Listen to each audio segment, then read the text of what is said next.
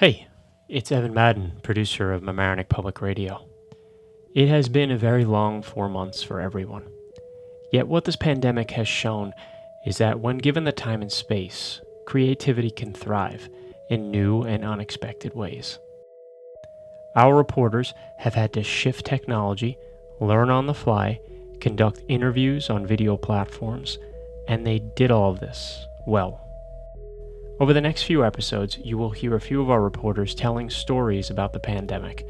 Not the news we all know, but stories about people.